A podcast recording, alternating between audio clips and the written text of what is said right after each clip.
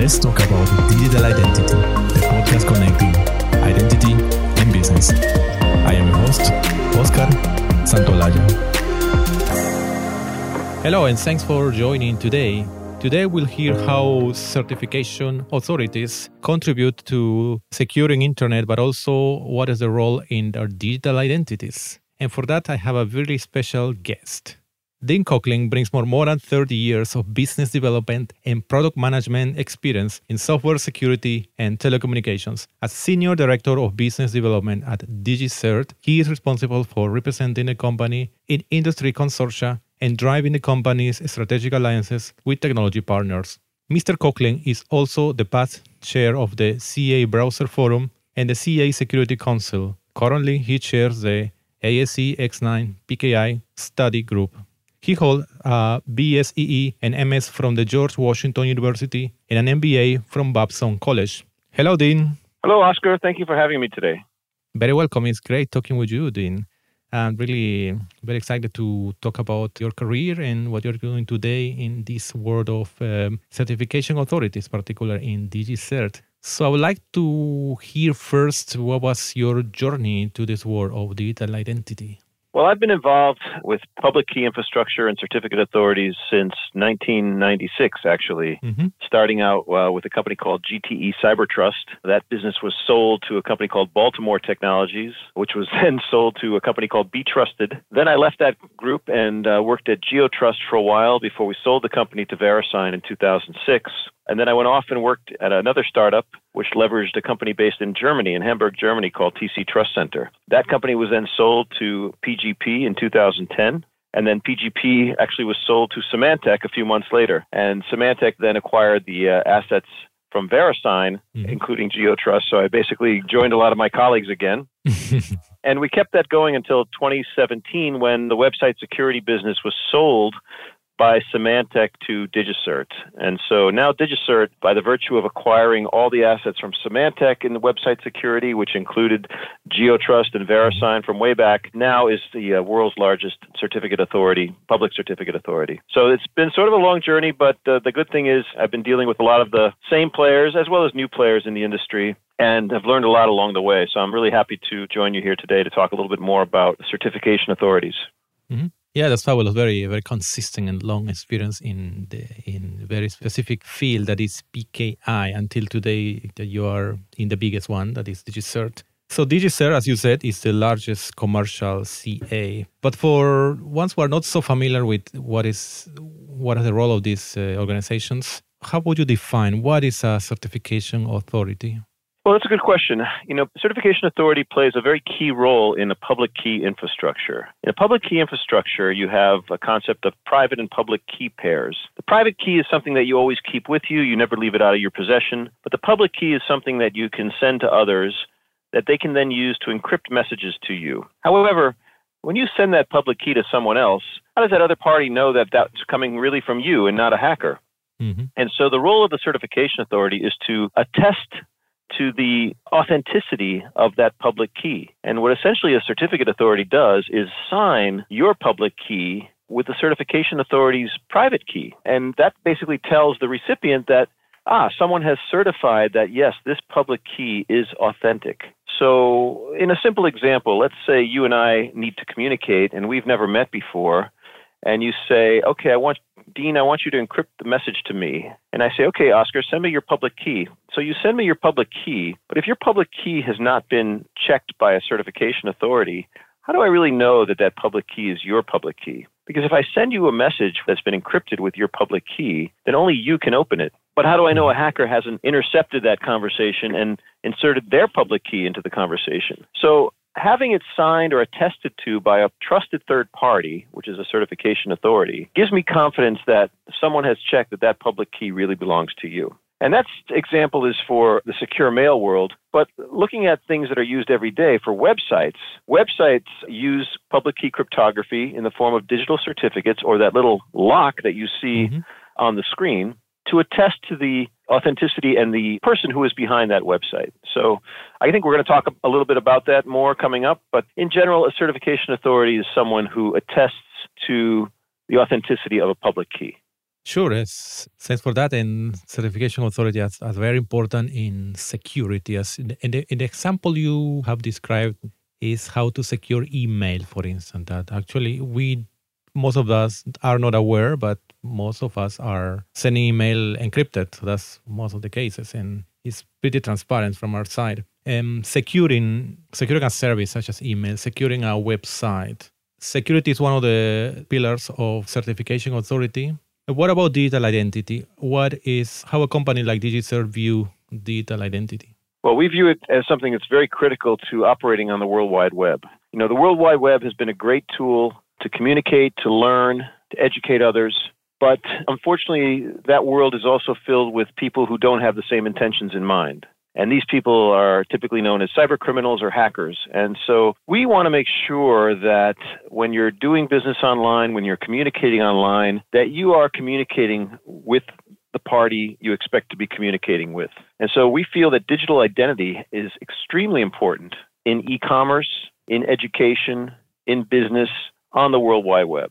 We want to try to minimize the effect that hackers have by assuring people that those they are communicating with are, in fact, who they say they are. And so, digital identity, when you can't see someone, you can't touch them, you can't hear mm-hmm. them, plays a very, very important role. I think the European Union, especially, has recognized this, and they've put out some legislation and digital frameworks around digital identity. We are right in line with that. We support that. We want to make sure that e commerce is safe on the web by assuring each party that their digital identity has been verified. Mm-hmm. So that's the, mostly the, the digital identity of the organization, not let's say the end user. Well, it could be both. You know, the identity of the organization in, in SSL certificates, for example, is key. But for example, in as we talked earlier about SMIME certificates, mm. we're talking about an individual, and that individual could be part of an organization or it could be just an independent individual.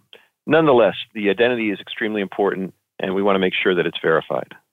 So I know, for instance, some of the main applications of DigiCert are TLS and IoT. Could you tell us a bit how is uh, identity in these in these fields? Right.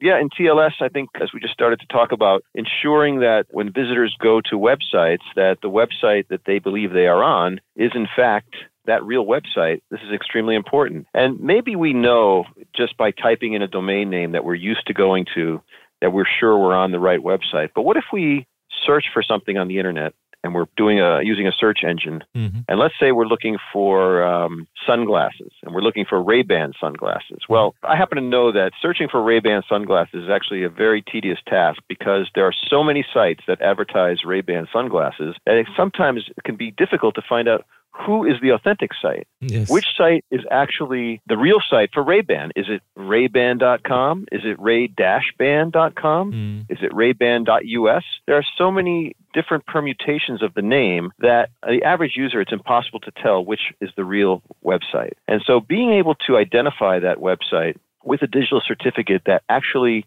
shows the identity of who's behind that website is very, very important for e commerce, for financial transactions, and for any other highly important transactions online. Now, with IoT, it's a little bit of a different story. With IoT, we have so many different types of IoT devices. Of course, we have consumer devices like baby monitors and webcams, but then we have much more professional devices like medical devices used to monitor blood pressure or drug infusion pumps.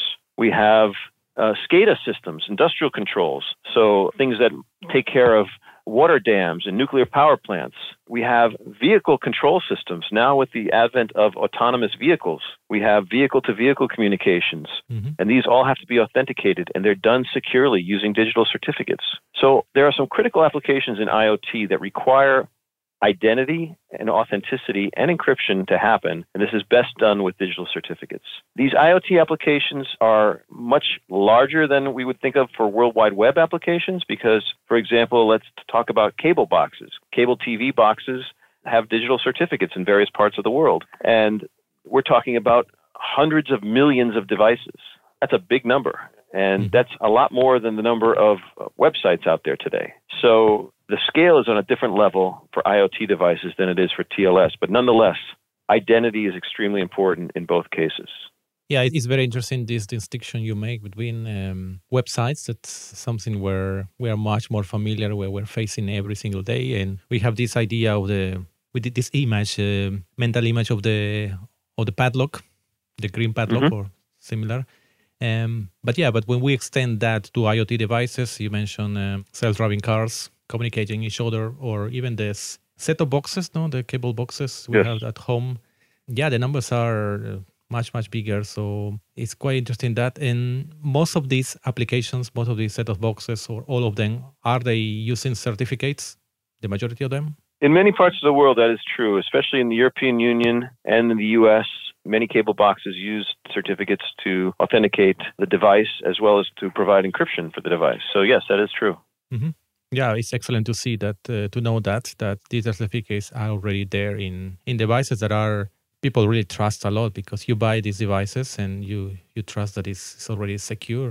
Yeah, another interesting aspect again with the padlock on the web browsers. Many people don't know that there's there are of course organizations who work to build standards about the, the browsers that we use also. So we don't notice how important these are and who is doing be- behind that. So of course there are few companies that ship the browsers, update them, but there are organizations even less known that are working on that and you are currently the vice, pre- vice chairperson of the CA Browser Forum. If you can tell us a bit about this organization and what has been its impact on online security.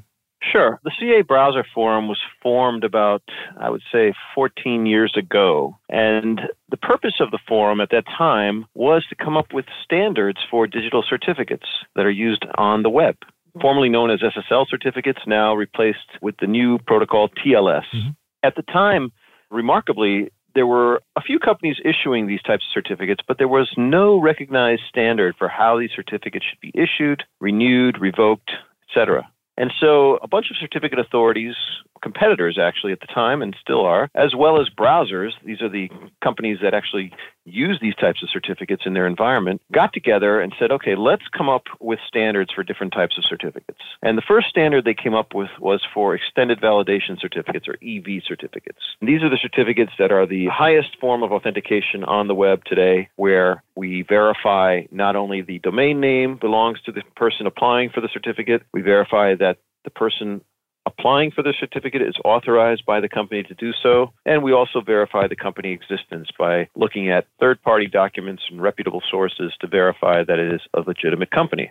So that standard came out, I would say, around 2008. And then work started to develop the standard for the other types of certificates, which are known as DV or domain validated and OV or organizationally validated. And I believe those were issued around 2011 2012. Since then, the forum continues to meet on a regular basis, bi weekly by telephone, and three times a year face to face in different parts of the world. And it's a great way for both CAs and browsers to come together to talk about what issues they've seen, how they can be solved, and how to keep improving these standards, which were developed quite a few years ago. Most recently, in the CA Browser Forum, new working groups have been stood up, namely for code signing, and I think very soon we're going to have one for secure mail to be able to set standards for those particular areas. But it's a great group of international folks that are working cooperatively together to help improve the security of the internet. Mm-hmm. Yeah, definitely. Very, very interesting um, to know that is CA browser forums bring these two words together because we are usually more familiar with the browser. No, install someone tell no, install Firefox or install Chrome. So different people has different opinion which one is better or which one you trust the most. And right. There are a few of this, uh, but after all, we trust. No? We trust that they are secure. They are they don't have bugs, and they have the the certificates that are there in once you install the browser already certificate there. Yeah, excellent about that. You already mentioned the types of certificates like the extended validation and then the OV, the organization validation. And you said that the highest level of of assurance is the EV today? Yes, yes. Yes.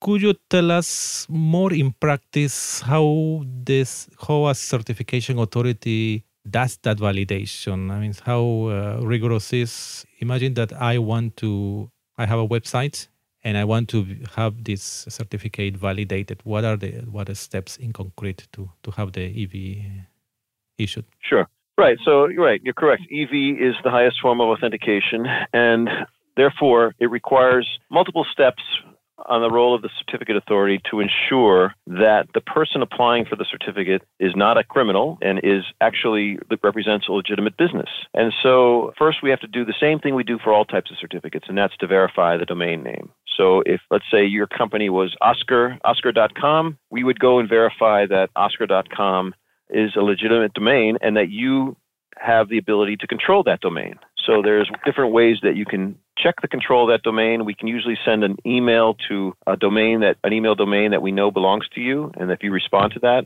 that might be one way to do it. Another way is to have you put something on a particular web page that we can go and look at, like a shared secret. So there's multiple ways that we can confirm ownership of the domain. After we've confirmed ownership of the domain, we need to confirm that you are an authorized representative of the company to be able to request that certificate. So that would require us going to a public directory to find the phone number for your company, calling the number that we find in the directory, and having the phone transferred to your extension. So that would validate that you are actually part of that company. And then we have to validate the company's existence from a legal perspective. That would involve going into possibly a corporate registry for that particular country where it's registered. Let's say you are in Finland, so we probably have to go to the Finnish registry, verify that your company is registered as a business there, check those records, and uh, update our records accordingly. If you are a certain type of business that is not listed in a registry, we would require a legal opinion letter, which would mean you would have to go to a lawyer mm-hmm. and they would just validate that you are a legitimate business and we would accept that letter. So, yeah, there are different forms of different types of authentication we have to do to verify all this for EV. But once that's done, then you can receive the EV certificate. Now, what's important about the EV certificate is that it contains additional information than a domain validated or an organizationally validated certificate. And this can be viewed via the different browsers. Most browsers allow you to click on the lock and show that it is, in fact, an EV certificate. And the way you would verify this is because it will actually show the company name. For example, if you were to go to bankofamerica.com with Chrome or Firefox or Edge, you would click on the lock and it would say uh, certificate issued to Bank of America Incorporated, and then in parentheses it would say US, which is the region where it is incorporated. So other types of certificates do not have that information. And this is the distinguishing factor between EV certificates and other certificates. And if you wanted to get more information, such as the particular address where the company is located, you can click on more information and get all that information as well. So all of this information is there if someone needs it. It's not necessarily displayed to a user every day. Mm-hmm. But it is there when they need it, especially if they're trying to find out is this the real Ray Ban that I want to go to? Yeah, exactly. One interesting point, the one you see that there is more information in the certificate. If you go to the browser, you can find much more information, the the name, the official name of the company, the jurisdiction, and more information. And one of the strongest things I can see of this is that it combines the digital world, so things that you can verify purely in the digital world plus the physical world. Oh, they have to provide a, the physical address, so the certification authority is going to make calls to that existing so verification that are are physical. And even in some cases, as you explained, uh, you have to visit a lawyer or do some paperwork, which might be in um, when it's difficult to truly validate the authenticity of the ownership of, of this. Yes, in fact, I love that analogy. I think you know bringing the digital and the physical world together into the digital certificate so that people can review things that they recognize in the physical world, like an address or a corporate registry, and having that in the digital certificate, which is verifying the authenticity of the website, I think this is a great analogy and, and is a way that makes it easy for folks to understand. Yes, and as uh, well, we have announced a couple of months ago that we have a partnership between DigiCert and Ubisecure, and the focus of this partnership is exploring how the legal entity identifier LEIs can help uh, certification authorities. So, from your very vast experience and seeing a bit in the future what's going to happen, what consumer can expect from this relationship?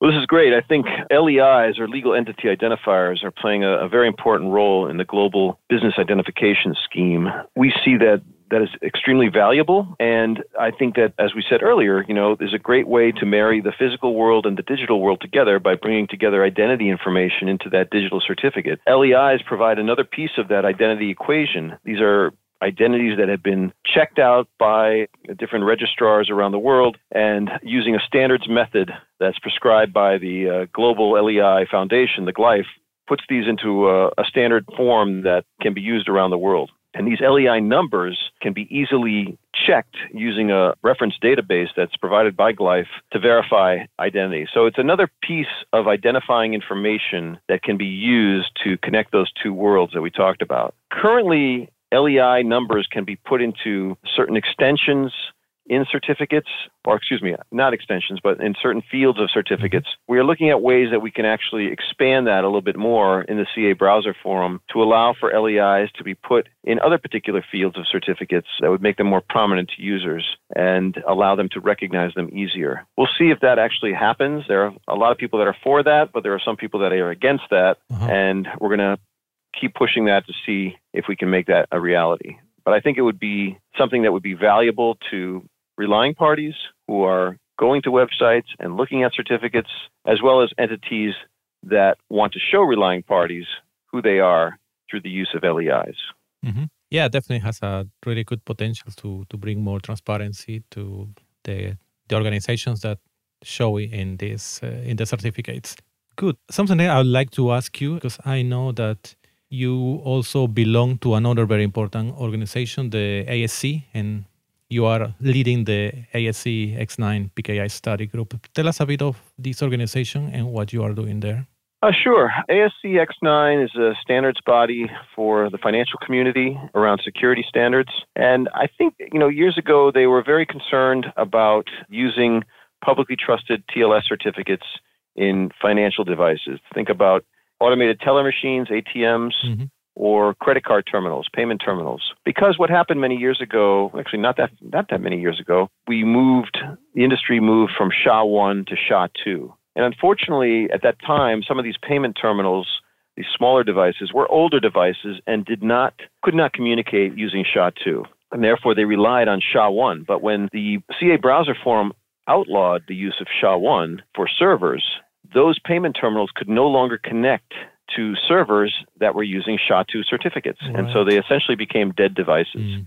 And unfortunately, there were a large number of these devices around the world that were basically stuck, and merchants had to scramble and spend a lot of money to update those things on a very short notice. So the uh, ASCX9 group wants to avoid any repeats of that mm particular action. So they are looking at whether or not they should continue to use publicly trusted TLS certificates or come up with their own standard for TLS certificates and actually a PKI in their environment and for their users.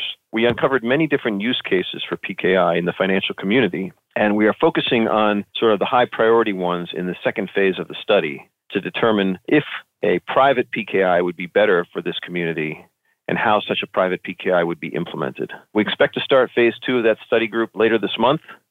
And the nice thing is we have broad participation from a wide variety of financial community participants involved in this study. I'm personally not from the financial community, but I think mm-hmm. that's actually a good thing because I'm able to help guide this group along with my co chair, who is a former MasterCard person. Mm-hmm. We're able to help guide this group without any sort of influence of being formally in the financial community. However, we do have a lot of industry knowledge, as I mentioned earlier, being in this space for many years, to help guide this group and come up with the right conclusion. Oh, yes, sounds a really, really excellent initiative, this new working group. And it's, it's a good example of how sometimes part of the industry is leading one direction of course making innovations to make things more secure but sometimes you don't you well somehow ignore or don't realize that other industries might not be in sync. And yeah it's very very interesting to hear that. And so we all uh, will benefit from the work done in this in this initiative. Yes i think so so, Tim, now I would like to ask you if you can give us a tip for anybody how to protect our digital identities. Well, you know, being online these days, it can be very rewarding because we need to get business done. We need to access our accounts. Some of us take distance learning classes. We do research. And especially nowadays when many people are working from home due to mm-hmm. this whole coronavirus situation, we have many people online at the same time at our homes, many different ages of our families. But what's important is that we have to protect our identities and our transactions online. And so there's a few things that we can do for that. Obviously, when we're online and doing financial transactions on websites, we need to look to ensure that those transactions are encrypted. And the one way to assure that is by looking for the lock in the website to show that the transaction is encrypted. The lock does not guarantee that you are at the website you think you are. So it's very important that you look at the website name, perhaps check the digital certificate that is securing that website before proceeding to enter personal information. Well, what good is encryption if we don't know who we are encrypting to? So being able to check the authenticity of the other end is very important. And then, of course, there are basic tips for protecting identity. Make sure you log out of websites when you're done. Don't just close the browser. Your mm-hmm. web session might still be active. Make sure you update any antivirus software that you might be using on your computer. Do software updates on your operating system, whether you're on Apple, Macs, or PCs. These updates come out quite regularly and make sure you stay up to date because those updates are there for your safety. And in addition, make those updates for your cell phones, your smartphones. Those devices are also very susceptible to hackers intercepting things, and that's why these devices, device manufacturers, come out with frequent security updates. So it's very important to ensure you're up to date there. In addition, most people don't even check this, but for computer manufacturers, they also offer their own updates.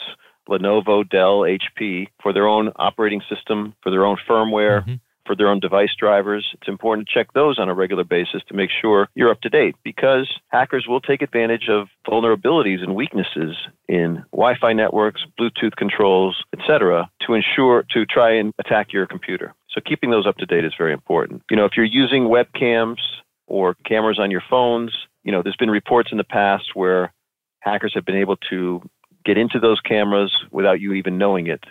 And so hmm. keeping those cameras closed with either a, a, little sticky note or a piece of tape is not a bad thing to do. Those are some basic tips. I'm sure there are plenty of others we can think of, but that's the ones that pop into my head at the moment. So I'll leave it at that. Yeah, absolutely. It's a, it's a great reminder. There are many, many ways we can secure ourselves. Well, thanks a lot, Dean. It was a pleasure talking with you and know more about the certification authority and anything that is connected with that, you know, the financial industry, the browsers, and, and how LEIs can be in the future combined with this with the certificates to provide us better security and securing identities. Please, could you let us know how we can find you on the net? What are the best ways to find more about the work you are doing?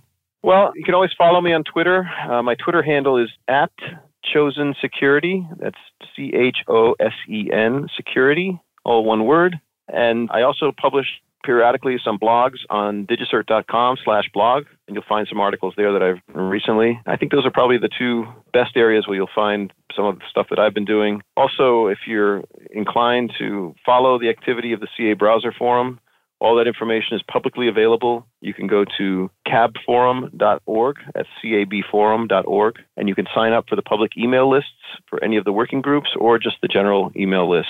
I'll warn you that you might get a lot of mail that you don't really want to see, but nonetheless, you can always delete that part and, and read what you want. So it would be interesting for those that have a very specific interest in this area.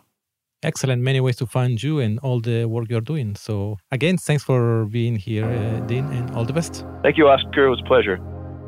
Thanks for listening to this episode of Let's Talk About Digital Identity, produced by UbiSecure Stay up to date with episode at ubisecure.com slash podcast or join us on Twitter at ubsecure and use the hashtag LTADI. Until next time,